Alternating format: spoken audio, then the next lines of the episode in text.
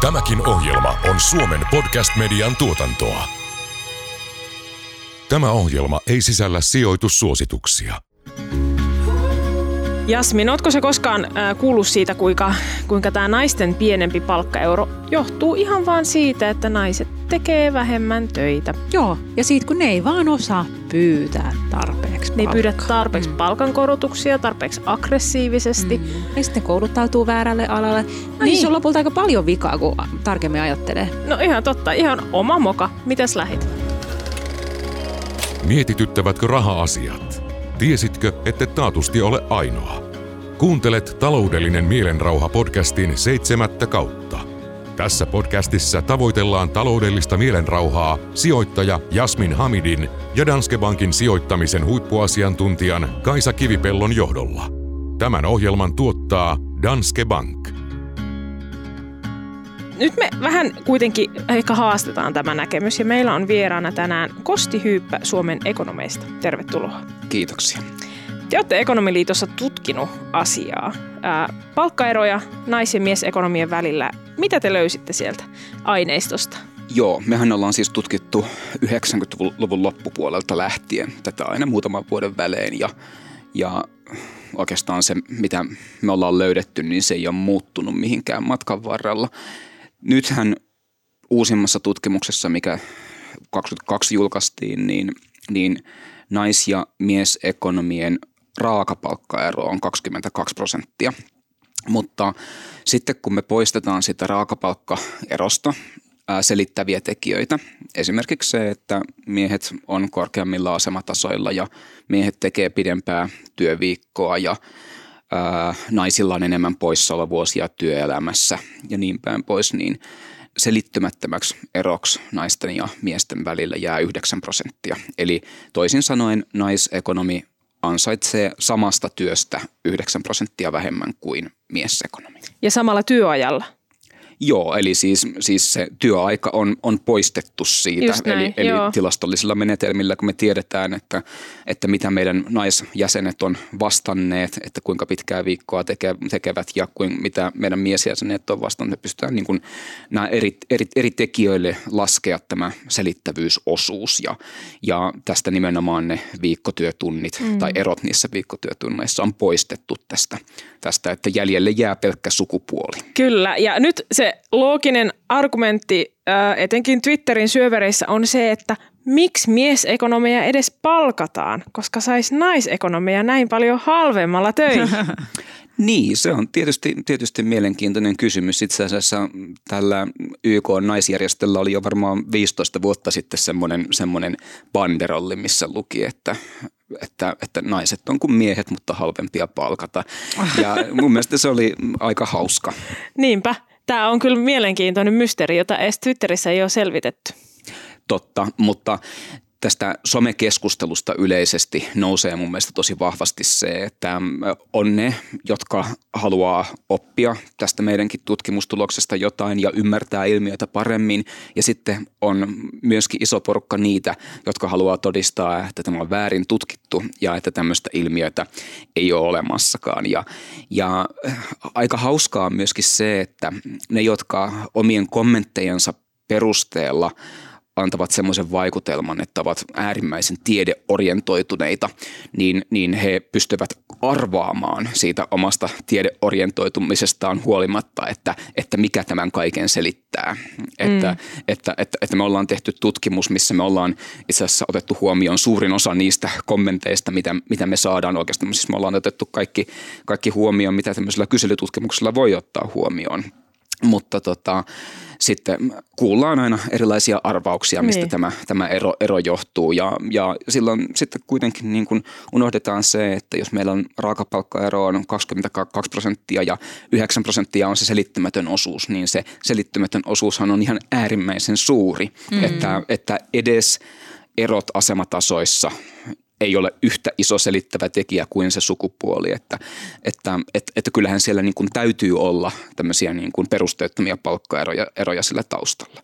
Tietysti niin on, on niin, että jos meillä olisi enemmän dataa, meillä olisi vaikka hei palkkaluokat näistä tai hei pisteytykset näistä kaikista tehtävistä, niin voihan olla, että me voitaisiin selittää tätä eroa enemmän. Mm. Mutta voisihan käydä myöskin toisinpäin, että, mm. että tätähän me voidaan ainoastaan arvailla, että kumpaan suuntaan se ero muuttuisi. Niinpä. Ja mehän ollaan nähty Suomessa useampi yritys on itse tutkinut omia, omien työntekijöidensä palkkoja ja ilmoittanut, että on perusteettomia palkkaeroja. Ja heihän se yritys itse parhaiten tietää ne omat työntekijät ja heidän osaamistasonsa ja niin kuin tehtävien vaativuuden. Ja silti isoilla yhtiöillä on joutunut tekemään korjauksia mm. ää, tuota, nostaa naisten palkkoja, koska niitä perustettomia palkkoeroja on ollut. Niin, niin näistähän että... siis julkisuuteen on tullut ainakin Nokia ja UPM ja mm. molemmat teki globaalisti tämän saman, saman projektin ja Nokiahan esimerkiksi kertoo, että mä en nyt muista, että kuinka monessa maassa heillä on toimintaa, sanotaan vaikka että 150 ja joka ikisestä maasta löytyy perusteettomia palkkaeroja miesten ja naisten välillä. Ja juuri näin päin. Juuri niin päin yleisesti ottaen, että miehet tienas enemmän samasta työstä, mutta totta kai sillä yksittäistapauksia sitten on. Mutta siis mm. se, se massa kaikissa maissa, maissa oli ymmärtääkseni niin päin, että miehet tienas enemmän samasta tehtävästä. Ihan uskomatonta. Tai jotenkin just tämä, että, että tilanne yllättää myös yritykset. että sitten kun lähdetään selvittämään, niin on, että oho, että miten tässä näin kävi. Eli, eli onko nämä sitten jotain niin kuin mielikuvia – tai, tai niin kuin, että miten se voi niin kuin kerta toisensa jälkeen toistua, että esihenkilö antaa samassa asemassa olevalle miehelle enemmän palkkaa kuin naiselle. Niin, no, tämä olisi varmaan, me voitaisiin vaikka kaksi tuntia keskustella pelkästään tästä aiheesta. Ja, ja tämähän tosiaan on paljon kompleksimpi asia kuin mm. mitä, mitä me kuvitellaan. Emme pystytä selittämään tätä, tätä millään muutamalla tekijällä. Ja itse asiassa jos pystyttäisiin, niin mehän oltaisiin ekonomeissa korjattu tämä asia, asia että, että en, en usko, että me tehdään ihan niin huonoa työtä, että vaikka me ollaan niin kuin, niin kuin tässä vuosikymmeniä oikeastaan joten asian, asian kanssa työskennelty, että, että me ei oltaisi saatu yhtään mitään mm. aikaan. No pitääkö tässä nyt olla enemmän huolissaan just tästä selittämättömästä erosta, joka oli Suomessa se yhdeksän pinnaa, vai sitten tästä 22 prosentin viiva, no riippuu toimialasta, mutta 20 mm. prosentin kieppeillä se on sitten tämä yleinen niin kuin miesten ja naisten palkkaero. Niin no nehän on ihan erilaisia ilmiöitä. Että jos niin kuin samassa yrityksessä maksetaan samasta tehtävästä eri suurusta palkkaa, niin silloin tietysti sen yrityksen täytyy se korjata se palkkaero. Mutta, mutta sitten tämä, tämä segregaatiohan vaikuttaa sitten tähän, tähän toiseen ilmiöön, eli, eli tähän niin sanottuun naisen euroon aika, aika paljon. Ja, ja siitäkin meidän täytyy mun mielestä ilman muuta olla huolissaan, ja siihenhän on niin paljon historiallisia syitä, syitä miksi, miksi, miksi näin on. Että, Segregaatiolla niin. tarkoitat siis sitä, että niin, miehet ja naiset hakeutuu erilaisiin erilaisille aloille, niin, erilaisille niin, niin, tai, tai päätyvät erilaisille niin. aloille. Suomessahan se on ihan poikkeuksellisen voimakas se, se jakaantuminen miesten aloihin ja, ja naisten aloihin ja onko niin, että näitä naisvaltaisia aloja arvostetaan vähemmän. Lopultahan me päädytään sitten aina siihen tilanteeseen, jossa, jossa me verrataan matalammin koulutettua miestä, joka ansaitsee enemmän kuin korkeasti koulutettu nainen. Että joku tämmöinen sairaanhoitaja, paperimies tai joku tämmöinen teollisuuden mm-hmm. mies, niin se on varmaan semmoinen klassinen esimerkki, missä, mm. missä hyvin voi käydä niin, että se matalammin koulutettu mies ansaitsee enemmän kuin, kuin korkeakoulututkinnon suorittanut nainen. Mm.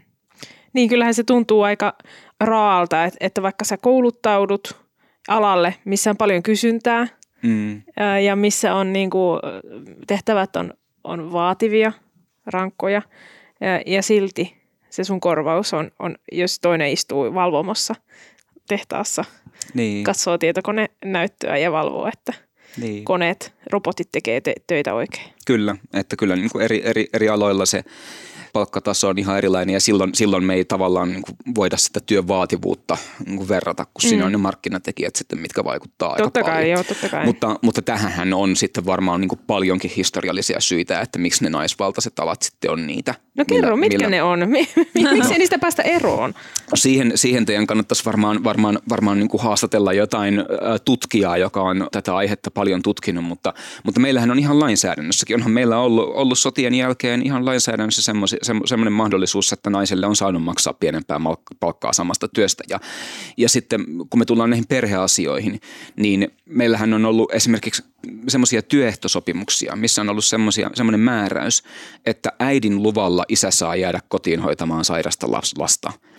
mikä, mikä, mikä siis on aivan pöyristyttävää tietysti, että, että, että miten tämmöinen voi olla mahdollista. Niin. Mutta, mutta tämmöisiä esimerkkejä meillä on, on, on historiasta. Ja sitten tietysti kun vaikka Suomi nyt on ollut tämmöinen niin sanottu tasa-arvon mallimaa, niin mehän ei työelämäasioissa pärjätä mitenkään erityisen hyvin. Että mehän ollaan se tasa-arvon mallimaa sen takia, että naiset on saanut äänioikeuden aikaisin ja koulutustasot on, on naisilla korkeita. Ja itse asiassa politiikassahan naiset pärjää aika hyvin Suomessa, varsinkin niin kuin kansainvälisessä vertailussa, mutta mut sitten niin kuin tämä työelämäpuoli ei ole semmoinen, semmoinen, missä me varsinaisesti loistettaisiin. Että olin Tarja Halosen kanssa yhdessä keskustelussa ja kysyin, että, että mistä Suomessa täytyy tasa-arvon suhteen olla ylpeä ja hän vastasi sitä historiasta.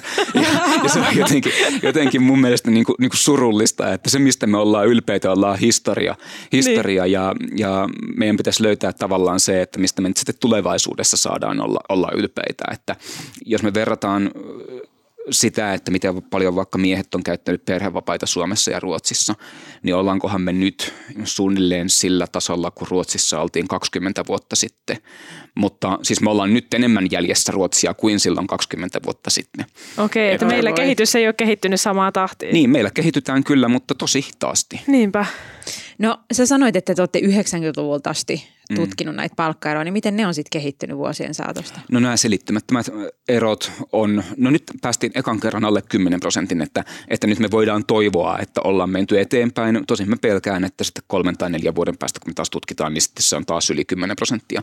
Mutta tähän kertaan asti se on aina ollut 11 ja 15 prosentin välillä. Et siinä on ollut pientä heiluntaa ja nyt me päästiin sitten sinne 9 prosenttiin, että, että siis sinänsä me voitaisiin vähän tuulettaa, että, että, että nyt, nyt meikäläinen on tehnyt hyvää työtä ja tämä, tämä parani, mutta, mutta mä en oikein jaksa, jaksa vielä niin kuin uskoa mm. siihen, että, että tämä olisi se to, to, to, koko totuus, että, että tässä saattaa olla näitä niin kuin heil, heilumisilmiöitä, että seuraavalla kerralla tulos saattaa olla, olla vähän erilainen, että, että voisi sanoa, että tilanne ei ole muuttunut mihinkään sieltä 90-luvulta luvulta, että, että jos se oli olikohan se 98 sitten 14 prosenttia ja nyt on 9 prosenttia se selittämätön ero, niin onhan se nyt ihan äärimmäisen hidasti, jos 25 vuodessa saadaan muutama prosenttiyksikkö pois sitä Ja niin kuin nämä prosentit on prosentteja, mutta kerro vähän, että olette laskenut, että paljon se niin kuin tarkoittaa euroissa äh, saamatta jäänyttä tuloa sitten koko uran aikana. No, jos me tälleen karkeasti lasketaan, mm. niin se, se palkkaero on tällä hetkellä kuukaudessa 1630, josta selittämätön ero on 665 euroa kuukaudessa. Ja työuran aikana tämä vaikuttaa siis yhteensä 714 000 euroa, josta selittämätön osuus on se 291 000 euroa, eli Hyvänen aika. 000. Nyt kun alettiin puhua euroista, niin tämä tuntuu vielä pahemmalta. Niin. Totta kai kun teidän, teidän alalla sit palkatkin on noin huomattavia. Mm, mutta 291 000 euroa, sillä saisi niinku sen eläkeijän asunnon vaikka jostain kivasta mm. kerrostalosta. Joo, Kyllä sillä kaiken näköistä keksii tekemistä, mm. varsinkin sit, jos se on se summa, mitä jää yli kuukaudessa, jonka voisi vaikka sijoitella. Mm. Joo, niin, se on ihme. sen seurauksenahan se eläke on myös Just aika paljon niin. suurempi, kuin jos on no koko työuran tienannut aika paljon enemmän, niin se ero sinne eläkkeessäkin on sitten Kyllä. hyvin merkittävä. No mitä näille asioille sitten voi tehdä? Tiedättekö te esim. teidän työkavereiden palkat? Onko teidän työpaikoilla palkkaa avoimuutta? Vai onko tämä jopa semmoinen kysymys, johon te ette saa vastata? mä en tiedä, mutta mä oonkin ainoa senioristrategi Suomessa. Mä voin vedota siihen. Mä en kyllä tarkkaan tiedä siis omien kollegojen palkkoja, mutta kyllä mä tiedän, että se suuruusluokka on siellä hujakoilla missä, missä muun. Mutta mä haluan nyt puuttua tähän, tähän että tiedätkö kollegasi palkan, Joo. niin se ei ole yhtään sama asia kuin palkka-avoimuus. Aha. Ja oikeastaan musta tuntuu, että, että tietyt tahot on ihan tahallaan – tavallaan halunnut pelotella ihmisiä, että jos palkkaa voi mutta edistetään, niin sitten kaikkien palkat tulee julkiseksi. Vai, vaikka siis julkisella sektorillahan on ollut avoimet palkat vuosikymmenet ja siitä ei ole tietääkseni aiheutunut mitään haittaa kenellekään. Mun puolesta voitaisiin mennä sinne, mutta kun kansan syvät rivit sitä pelkää, niin, niin siis ei meidän tarvitse mennä sinne. Palkkaa avoimuudella. Ne ei tule niin kuin ilmoitustaululle sinne kahvi, kahvihuoneeseen. niin, no ei sillä kukaan käy, mutta ei ne tule sinne intraankaan. niin, palkka palkka-avoimuudessa pitäisi enemmän puhua siitä, että mihin ne palkat perustuu. Pärstäkertoimeen, mm. sukupuoleen vai siihen tehtävän vaativuuteen ensisijaisesti. Ja jos siellä taustalla on joku palkkausjärjestelmä, jota myöskin noudatetaan, niin silloinhan niin kuin kenelläkään ei pitäisi olla minkäännäköistä pelkoa siitä, että jos ne palkat tulee julkiseksi tai että sitten jos työnantajapuolella ei pitäisi olla mitään pelkoa siitä, että täältä nyt paljastuu jotain väärinkäytöksiä. Ja se, että ne palkat perustuu johonkin palkkausjärjestelmään, niin sehän ei tarkoita sitä, että jos sä teet parempaa työtä kuin minä, niin totta kai sulle voi maksaa enemmän palkkaa kuin mulle. Että mä voin saada siitä työstä, mitä mä teen sille perustasolla. Mulle voi maksaa vaikka neljä tonnia sitä työstä. Ja sitten sä oot huippu siinä samassa työssä, niin sulle voi maksaa kuusi tonnia. Se on aivan ok. Ja tämä pitäisi olla myöskin henkilöstön tiedossa. Että mä oon vähän niin kuin semmoinen alisuorittaja ja mä saan sen neljä tonnia. Ja sitten sä oot semmoinen ylisuorittaja ja sulle ei ole vielä löytynyt tarpeeksi vaativaa tehtävää, niin sitten sulle voi maksaa kuusi tonnia. Ja ja tavallaan työnantajankaan ei tarvitsisi pelätä tätä yhtään, että, että se palkitseminen ei todellakaan tule yhtään vaikeammaksi tai riskialttiimmaksi, jos palkkaa-avoimuutta edistetään. Toi jopa Päin... kuulostaa helpommalta, kun on jotkut kriteerit, että se ei mene vaan niin kuin fiilispohjalta. Nimenomaan, se, se on helpompaa, koska silloin me voidaan perustella, että tässä on tämä meidän, meidän järjestelmä ja Jasmin on niin huipputekijä, niin. että hänelle maksetaan mm. sitten enemmän. Ja sitten Kosti on, Kosti on vähän semmoinen alisuorittaja ja hänelle maksetaan sitten, sitten niin kuin vähemmän. Mm. Joo, joo. Okei. Okay. No toi on hyvä, koska kyllä mullakin se palkka-avoimuus on aina tuntunut siltä, että pitää niinku kertoa se oma palkka ja olla mm. sitten vähän, että Tienaanko mä nyt vähän vai paljon vai miten? Niin. Joo, toi on tosi alakohtaista. Itse taas sitten on työskennellyt näyttelijänä ja, ja just näiden podcastien parissa ja puhujakeikoilla ja nämä usein, ehkä se johtuu siitäkin, että nämä on usein sellaisia niin kuin keikkatöitä – että jos on joku teatteriprokkis, niin sit usein siihen, tai joku TV-sarjan kuvaus, niin sitten siihen tulee niinku freelancereita kerralla, palkataan niinku neljäksi kuukaudeksi, that's it. Niin sitten ehkä, ehkä semmoisessa, kun jatkuvasti, tällä alalla niin jatkuvasti joutuu neuvottelemaan palkasta, mm-hmm. niin sitten vähän niin pitääkin tietää, että mitä voi pyytää. Niin se on niin tosi tavallista en mä nyt ole niin kuin hirveän monessa TV-sarjassa näytellyt, mutta aina kun mä oon, niin kyllä aina joku niin kuin soittaa tai jo, jo, ollaan menossa vaikka johonkin ähm, teatteriprokkikseen, niin kyllä siellä niin kuin näyttelijät keskenään soittaa, että mitä sulle tarjottiin, pyydetäänkö mm. samaa ja niin kuin mietitään, että miten saadaan niin kuin neuvoteltua ja ole sille niin kuin vahvoina sitten, kun mm. muuten ollaan yksin. Mutta tämä on just sitä. Että varmaan meidän... eroa niin kuin tavallaan mm. teidän duunit siitä, mm. kun kun, kun sitten on niin kuin vakituinen työ ja kuukausipalkka ja niin kuin korporaatio. Mm, mutta tämä on niin kuin mun mielestä tosi hyvä esimerkki siitä, että se palkkaavoimuus ei ole pelkästään sitä, mitä tapahtuu työpaikalla. Työpaikalla tietysti pitää olla avoimet järjestelmät ja jokaisella pitää olla ymmärrys siitä, että miksi he, he sijoittuu sille vaativuustasolle, minne he sijoittuu ja, ja, ja missä ne palkat pyörii siinä vaativuustasolla ja mitä pitää osata paremmin, että pääsee sinne seuraavalle tasolle. Mutta tuossa taas on sitten sitä sitä niin kuin toista palkkaa mutta että jokaisenhan meistä pitäisi enemmän keskustella palkasta. Mm. Niin kuin ystävien kanssa, kollegoiden kanssa. Ja tuo on mahtava juttu, että näyttelijät tekee tota, mutta tämä on niin kuin myöskin niin kuin huomannut sen, että kun itse jonkin verran hankin puhujia eri, eri tilaisuuksiin, niin, niin joskus meillä sitten on joku sellainen visio, että hei, pyydetään tota. Kysytään, että lähtisikö se. Ja sitten jos lähtee, niin sitten tietysti kysytään, että, että paljonko maksaa.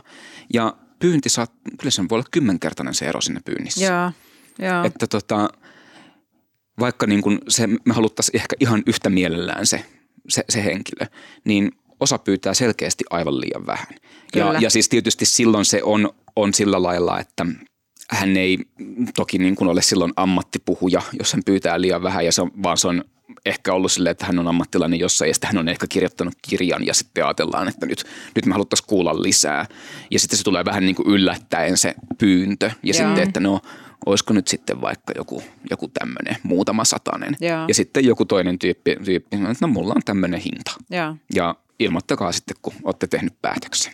Ja mua kiinnostaa tämä vähän niin kuin, jos palataan siihen niin kuin naisten palkkaan, niin pyytääkö naiset liian vähän palkkaa? No kyllä semmoista ilmiötä on ihan, mm. ihan varmasti, että, että meidän ekonomian uravalmentajat sanoo, että kyllä semmoisen niin kuin muutama prosentti tai jopa 10 prosenttia saattaa olla eroa, eroa niissä, niissä palkkapyynneissä. Ja sitten tietysti kun, jos, jos niin kuin on tämmöinen palkka, keskustelusparraus, tilaisuus ja, ja meillä siis uravalmentaja ei sano, että tämä on se summa, mitä sun kannattaa pyytää tuosta duunista, vaan sanoo jonkun haarukan. Niin mm. kyllä se kuulemma on vähän sillä lailla, että miehet sitten ottaa sen haarukan yläpään ja sitten naiset jostain sieltä, sieltä vähän keskemmältä. Mutta sitten toisaalta, mitä on kyselyitä tehty jäsenille, niin naisilla on myöskin semmoinen kokemus, että vaikka he niin pyytää rohkeasti, niin he kokee, että he ei saa. Mm. He ei saa yhtä hyvää Here, palkkaa. here. Kyllä. Kuulostaa tutulta. Mm. Ikinä Joo. en ole palkankorotusta elämässäni saanut, vaikka on pyytänyt. No mä oon muutamaan kertaa, mutta kyllä se aika montaa pyyntökertaa sitä on vaatinut, että, että, ja jotain muutosta ehkä myös siinä tehtävän kuvassa, mikä tietenkin pitäisi automaattisesti perustella sen, että palkankin pitää muuttua, jos työn vaativuus lisääntyy. Mm. Et se on niin ihan ensimmäinen muistutus mun mielestä. Tästä on niin hyvä esimerkki, kun mainitsit tuon tehtävän vaativuuden, niin tuli mieleen yksi meidän jäsen, joka kerran esitti mulle semmoisen kysymyksen, että, että hän on saanut ylennyksen ja hän toimii nyt niin kuin vanhan tiiminsä esihenkilönä. Hän oli siis meidän jäsen ja nainen. Ja hän sitten esitti mulle tämmöisen kysymyksen, että ensinnäkin, että pitäisikö mun palkan nousta – kun mä siirryin vanhan tiimini esihenkilöksi. Okay. Ja sitten vielä jatkokysymys, että milloin sen palkan pitäisi nousta? Nyt heti vai seuraavan tilikauden alusta? Ja, ja tavallaan, että täytyy olla ekonomi ja nainen, että tulee mieleen kysyä tällaista kysymystä, että nyt vai seuraavan tilikauden niin. alusta? Että, että, ja totakin siis vastaus kysy, mole, molempiin kysymyksiin oli, oli, että kyllä sinun palkkasi täytyy nousta ja sinun palkkasi täytyy nousta heti. Ja, kyllä. ja neuvotteluasemasi olisi ollut vähän parempi, jos olisit neuvotellut siitä palkasta silloin, kun sitä ylennystä niin. tarjottiin. Ei edes hyväksy ennen kuin pääsee niin. Niin kuin sopimukseen niin. siitä palkkatasosta. Kyllä. Mm. Koska jos he haluaa sut, niin et todennäköisesti kuitenkaan ei, ei sanota, koska rekrytointi on todella kallista. Niin, niin harvemmin varmaan, jos talon sisältä löytyy joku ihminen, niin siinä on varmaan aika hyvät valtit neuvotella. Niinpä, niinpä. Ja sitten tavallaan aina, kun se palkkakysymys siirtyy sillä tavalla, että, että no meille tulee sitten syksyllä merittikierros tai meille tulee keväällä mm. merittikierros, sitä katsotaan sitten. Mm. Ja, ja sitten kun se tehtävä vaihtuu, niin sittenhän se palkka saattaa nousta vaikka tuhannella eurolla. Ja mm. sitten näillä merittikierroksilla se sitten on tyypillisesti jotain satasia. satasia että se, siitähän jokaisen kannattaa pitää huolta, että se palkka ei jää siinä alussa ikään kuin jälkeen. Kyllä. Että, että niin kuin pitää olla oikealla tasolla, jotta sen saa pidettyä oikealla tasolla, koska vaihtamatta työpaikkaa tai vähintään tehtävää selkeästi, niin voi olla tosi vaikea saada sitten kurottua sitä eroa umpeen. Mm. No entä sitten perhevapaiden aikana? Naiset vielä pitää yli 90 prosenttia kaikista mm. perhevapaista. Pitäisikö palkankorotuksia saada perhevapaan aikana? No yleiskorotuksethan tulee perhevapaalla olijoille, mutta varmaan aika poikkeuksellista, että, että merittäjä kohdennettaisiin mm. niille, jotka just sillä hetkellä on perhevapaalla. Ja ei kovin yleistä sekään, että jos on just palannut perhevapaalta, että sitten niin merittäjä kohdennettaisiin. Varsinkin kun nykyään tuntuu, että organisaatiot vaihtuu ja tiimit vaihtuu. Monihan palaa perhevapaalta sillä tavalla, että ei tunne sen hetkistä esihenkilönsä ollenkaan, mm. ei ole ehkä koskaan tavannut, eikä sitten tietenkään sillä esihenkilöllä ole mitään käsitystä sitä osaamistasosta, eikä mm. että minkälainen tyyppi on ja, ja kuinka monikäyttöinen tyyppi vaikka on. Että. Pitäisikö perhevapaalla tulla korotuksia, koska näin niin kuin äskettäin perhevapaalta palaneena ja sitten palkkainflaatiotilastoja katsoneena, niin huomasin ainakin, että niin kuin muutosta mm. pitäisi tulla, koska kaikki sellaiset ammatit, tehtävät, missä ei ole indeksikorotuksia. Mm. Eli puhutaan niin kuin tällaisista toimihenkilösopimuksista, johtajasopimuksista, niin mm. niin itsehän ne on neuvoteltava. Mm. Sellaista se on. Mä tiedän yhden tapauksen, missä ää, raskaana olevalle on tarjottu ylennystä. No hyvä. Mm, se tuntuu ihan mahtavalta. Kyllä. Mutta mä, mut ei mä myöskään niinku tunne semmoisia, missä niin kuin en mä myöskään tunne semmoisia, missä olisi ollut jotain syrjintää, mm. mutta se on jäänyt mieleen. Siitä on jo mm. varmaan kahdeksan vuotta, mutta se jotenkin tuli semmoinen, että wow, että tollaisiakin työpaikkoja on. Mä tiedän kyllä monta semmoista tapausta, että perhevapaalla olijalle Jaa. on soitettu, että nyt olisi ylennys tarjolla, että tulisitko kuitenkin töihin vähän aikaisemmin. Ihanaa. Mm. Hyvä. Maailma kuitenkin menee eteenpäin. Mutta Niin. mä haluaisin kysyä vielä siitä selittymättömästä palkkaerosta, niin johtuuko se sitten loppujen lopuksi näistä perhevapaiden epätasaisesta jakautumisesta? No tavallaan niin tämä poissaolovuodet työelämästä, se on yksi meidän selittävä tekijä. Mm. Ja, ja siis silloin tässä selittämättömässä palkkaerossa ei ole mukana se, että mitä vaikuttaa palkkaan, että on ollut poissa työelämästä. Mm. Ja perhevapaathan nyt helposti on, on vähintään sen vuoden ja sitten työttömyysjaksothan meidän jäsenillä on kuukautta tai kolmea kuukautta yleensä, yleensä että tavallaan, että, että jos miehelle sattuu joku, joku niin kuin työttömyysjakso, niin se on tosi lyhyt verrattuna perhevapaisiin. Ja, ja siis, okei, vastasin nyt osaan kysymyksestä, että se on laskettu tässä niin kuin selittäväksi tekijäksi, mutta sitten tämä, mitä niin kuin se vaikuttaa siellä, siellä niin kuin esihenkilön ja rekrytoijan päässä tavallaan se ensinnäkin se perhevapaa riski, jos, jos, jos näin, no varmaan näin voi sanoa, koska voi siis niinhän se sanoa. käytännössä on. Ja sitten se, että kun on poissa sieltä työelämästä, ei ole pitämässä huolta niistä omista ylennyksistä ja omista palkankorotuksista, niin, niin kyllähän sillä ihan varmasti on vaikutusta. Ja kyllä me ollaan pidetty sitä kaikista tärkeimpänä lääkkeenä näihin selittymättömiin palkkaeroihin, että perhevapaiden ja perhevastuun pitäisi jakaantua huomattavasti tasaisemmin isien ja äitien, äitien kesken. Meillä itse asiassa kerran oli semmoinen kyselykin, missä me kysyttiin meidän jäseniltä, että millä perusteella ää, valitsitte, että kumpi on kotona hoitamassa lasta. Ja, ja siinä myöskin vastasi, vastasivat sillä tavalla, että nainen jäi kotiin, koska työpaikalla oli YT-neuvottelut, eli nainen jäi kotiin hoitamaan, niin kuin pitämään huolta omasta työmarkkina-asemastaan, ja sitten mies jäi, jäi töihin, koska hänellä oli YT-neuvottelut työpaikalla, niin hän piti olla työpaikalla puolustamassa omaa työmarkkina-asemaansa. Ja samassa kyselyssä meidän jäsenet vastasivat, että isä oli töissä, koska hänellä oli korkeampi palkka ja äiti oli kotona, koska hänellä oli korkeampi palkka ja sitten hänen kelakorvauksensa oli korkeampi mm, kuin Just että näin. jos, ai ai, jos- mitä kultaa. Mitä, nyt on loogisen päättelyn helmiä. Että. Joo, mutta, mutta tämä kertoo siitä, että nämä perhevapaa-ratkaisut tehdään hyvin pitkälti tunteella ja sitten kun ollaan rationaalisia ihmisiä, niin keksitään sitten jälkikäteen järkiperusteet mm. niille tunteella tehdyille ratkaisuille, mitkä on tehty. Kyllä. On se kumma homma, että vaikka ekonomitkaan ei osaa laskea.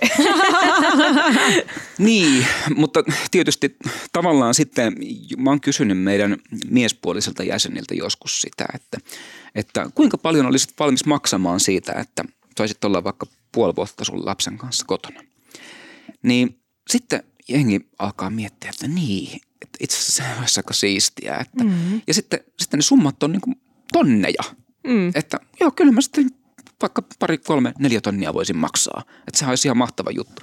No onko sä laskenut, että mitä se sitten oikeasti maksaisi sulle, jos sä, jos sä jäisit, tai niin kuin teidän perheelle. Mm, että jos sun puoliso menisi töihin ja sä jäisit, jäisit kotiin, niin vaatii tosi isoa palkkaeroa, mm. että, että tota, tommonen ero perheen tuloihin, tuloihin toteutuisi, koska, koska siinä on sitten, sitten yleensä vaihtoehtona se, että äiti on kotihoidon tuella tai isä on ansiosidonnaisesti korvatulla, korvatulla vapaalla ja sitten mitä vaikuttaa verotukseen ja niin päin pois. No niin hyvin harvahan näitä laskee. Niinpä, joo, ja se on siis yllättävän hyvä, koska ajattelee, että siinä on sekä se ansiosidonnaisuus ja sitten vielä se verotuksen progressiivisuus, jotka pehmentää aivan valtavasti mm. sitä iskua sinne niin kuin tuloihin siinä ansiosidonnaisten aikana.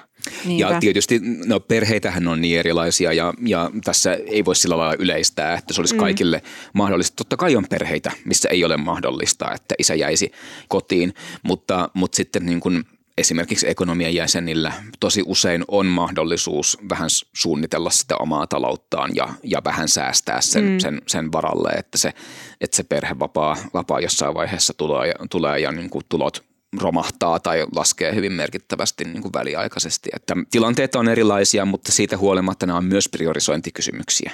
Kyllä. Niinhän se on. Joo. Mikä on sitten tämmöinen samapalkkaisuusohjelma?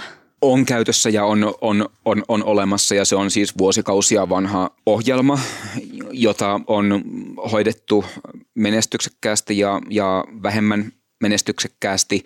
Tällä hetkellä mun käsitys on se, että työnantajapuolen järjestöt ei suhtaudu siihen kovinkaan positiivisesti, että, tota, että se on, on olemassa, mutta ei ehkä voi Toteudu. ihan niin hyvin kuin, kuin joskus on, on voinut. Tässä on näissä niin kuin, kun puhutaan käytännössä sitten samapalkkaisuusohjelmankin osalta paljon tästä segregaatiosta, niin se, että saataisiin jollain ohjelmalla vaikutettua eri alojen ää, erilaisiin palkkatasoihin, niin onhan se niin kuin ihan todella vaikeaa. Mutta toisaalta onhan se, se mies- ja naisvaltaisten alojen sukupuolittuneisuuden poistaminen onhan sekin ihan mielettömän pitkä projekti, että senhän tavallaan, että jos se lähtee päiväkoti-ikäisistä niin, ja siellä se nyt aloitetaan, niin 50 vuoden päästä alkaa sitten näkyä jo jonkinnäköisiä näköisiä tuloksia. Että. Joo. Niin mulle tuli mieleen tämä Jasmi sun, sun jakama tuota, juttu tästä, että kuinka ää, tarina menee näin, että isä ja poika joutu autokolariin, isä menehtyy, poika viedään sairaalaan leikkaukseen, kirurgi saapuu paikalle – hän näkee pojan ja huudahtaa, apua en voi leikata häntä, hän on minun lapseni. Miten tämä on mahdollista? Niin, no kirurgi oli hänen äitinsä. Niin. joo, kyllä. Mutta, Mutta siis monihan menee tähän kyllä. lankaan. Joo. Mm. joo, joo, joo. Kun sen kuulee ekaa kertaa, niin alkaa miettiä, että mikä se on. Ja onko, onko se, se niin kuin... joku adoptoitu lapsi vai onko se homopari niin. lapsi vai? Et, et, koska olemme lukeneet lapsena lastenkirjoja, missä on lentokapteenimies ja on lääkäri, kirurgimies ja joo, sitten on sairaanhoitajanainen ja lentoemäntänainen siellä vaimona ja niin kuin näin. Niin jostainhan ne mielikuvat tulee, vaikka itsekin tunnen enemmän naislääkäreitä ja niitä taitaa enemmän muutenkin olla kuin mieslääkäreitä, mutta, mutta jostainhan toi niinku mielikuva tulee, että se niin. niinku e- ekana se aivo tarjoaa niinku tätä. Ja onko että, muuten, mm, onko muuten onko se ekonomi- miespariskunta? Onko muuten valmistuvia ekonomia enemmän naisia vai miehiä? Naisia on vähän enemmän ja on ollut jo vuosikymmeniä vähän, vähän enemmän ja sitä, ennen, sitä ennenkin, kun miehiä valmistui vielä enemmän, niin, niin se ero oli aika pieni, että me ollaan mm. tämmöinen tasa, tasa-ala, että mm. suunnilleen yhtä paljon miehiä ja naisia. Mutta sitten kauppatieteiden sisällähän on kyllä sukupuolittuneisuutta. No sen Eli, tietää kyllä rahoituksen mm. kurssit kahlanneena ja myös kansantaloustieteen tieteen kurssit Eli siis miehet suuntautuu niin kuin no näille just näille koville ja aloille rahoitukseen. Naiset ja, viestintää mm. ja markkinointia vai joo, mitä? Joo, näin voisi vois karrikoida. Mm. Mutta tästä niin kuin kirurgivitsistä ja lastenkirjoista tuli mieleen, että vaikka sä et halunnut lähteä arvailemaan sitä, kun sitä tietenkin pitää tutkia että, ja selvitellä, että mistä tämä 9 prosentin selittämätön palkkaero johtuu, mutta et, mut et varmaan ne on niinku sit, nehän on niinku tosi syvällä, että on tutkittu, että vai, et tiedostavatkin ihmiset tiedostamatta kasvattaa naisia, eikö tyttöjä ja poikia eri tavalla, että poikia mm. rohkaistaan ja naisi, tyttöjä varoitellaan, älä vaan kiipeä puhu, et putoa.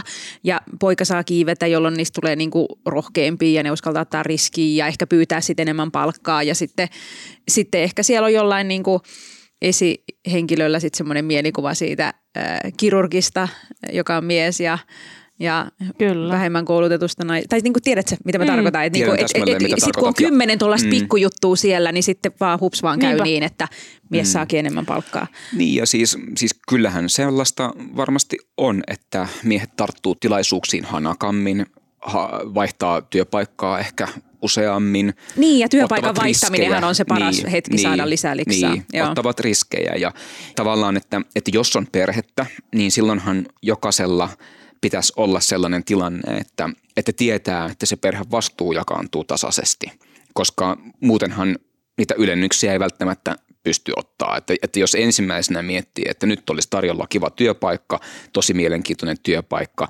mutta, mutta joutuuko sitten mm. tässä liian, liian koville, että kun on mm. tämä perhe ja, ja on nämä lapset ja, ja sitten on, on, kyllä, olisi kyllä. vaativa uusi duuni, että aika monen johtajan taustallahan on – puoliso, joka, mm. joka hoitaa sen, sen, sen perheen. Niinpä. Ja, ja tavallaan niin kuin perhevapaistahan puhutaan paljon ja perhevapaiden jakaantumisesta, mutta loppujen lopuksi ne perhevapaathan kestää kohtuullisen lyhyen aikaa. Se on Kyllä. se vuosi tai kaksi vuotta tai kahdessa vuodessa voi saada ehkä parikin lasta, jos on pari, pari vuotta pois töistä, mutta sen jälkeen, sitten on se, sen jälkeen sitten on, no meillä on kaksoset muun muassa. No niin, no niin.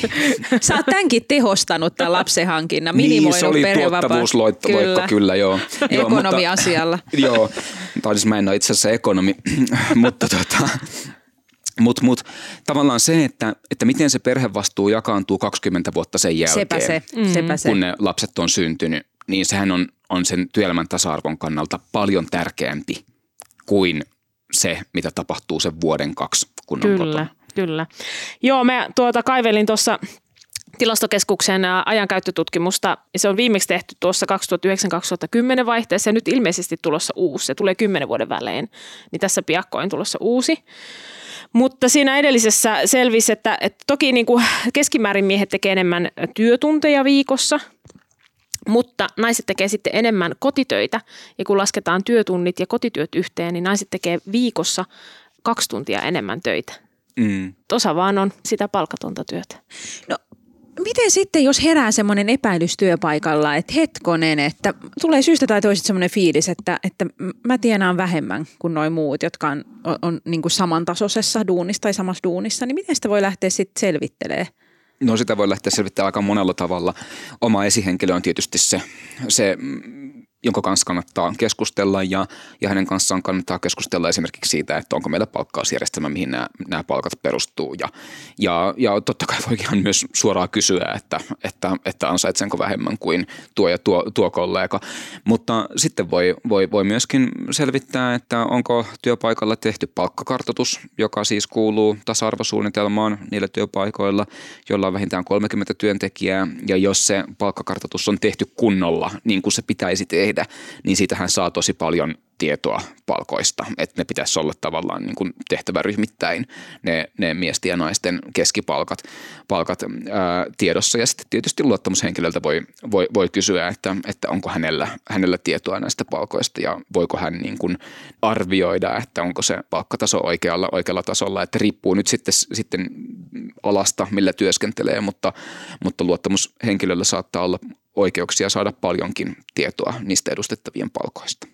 Okei. Okay. Joo. Mä haluaisin vielä kysyä tähän loppuun, että onko se sitten niin kuin Suomen lain silmissä ongelma, jos tienaa vähemmän kuin identtinen mieskollega?